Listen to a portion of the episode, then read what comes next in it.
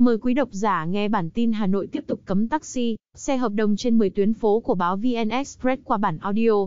Sở Giao thông Vận tải Hà Nội thông báo khôi phục biển cấm taxi, xe hợp đồng dưới 9 chỗ trên 10 tuyến đường của thủ đô, từ 15 trên 9.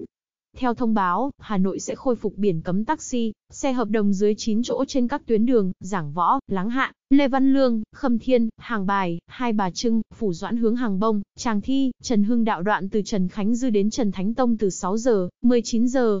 Mục đích của biện pháp trên là giảm xe lưu thông để giảm ùn tắc, không để xảy ra tình trạng mất trật tự giao thông trên các tuyến phố huyết mạch.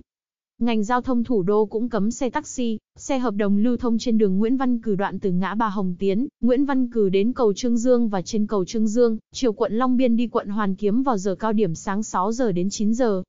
Thanh tra giao thông sẽ phối hợp với các đơn vị liên quan tổ chức phân luồng, cho các phương tiện và kiểm tra, đánh giá tình hình thực tế.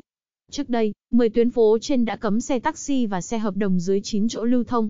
Từ tháng 3 năm 2020, khi Covid-19 bùng phát, nhiều tuyến đường Hà Nội thông thoáng do lưu lượng phương tiện giảm mạnh, Sở Giao thông Vận tải đã dỡ bỏ biến cấm trên các tuyến phố này, để tạo điều kiện cho người dân đi lại thuận lợi. Cảm ơn quý độc giả đã nghe hết bản tin của chúng tôi, xin chào và hẹn gặp lại.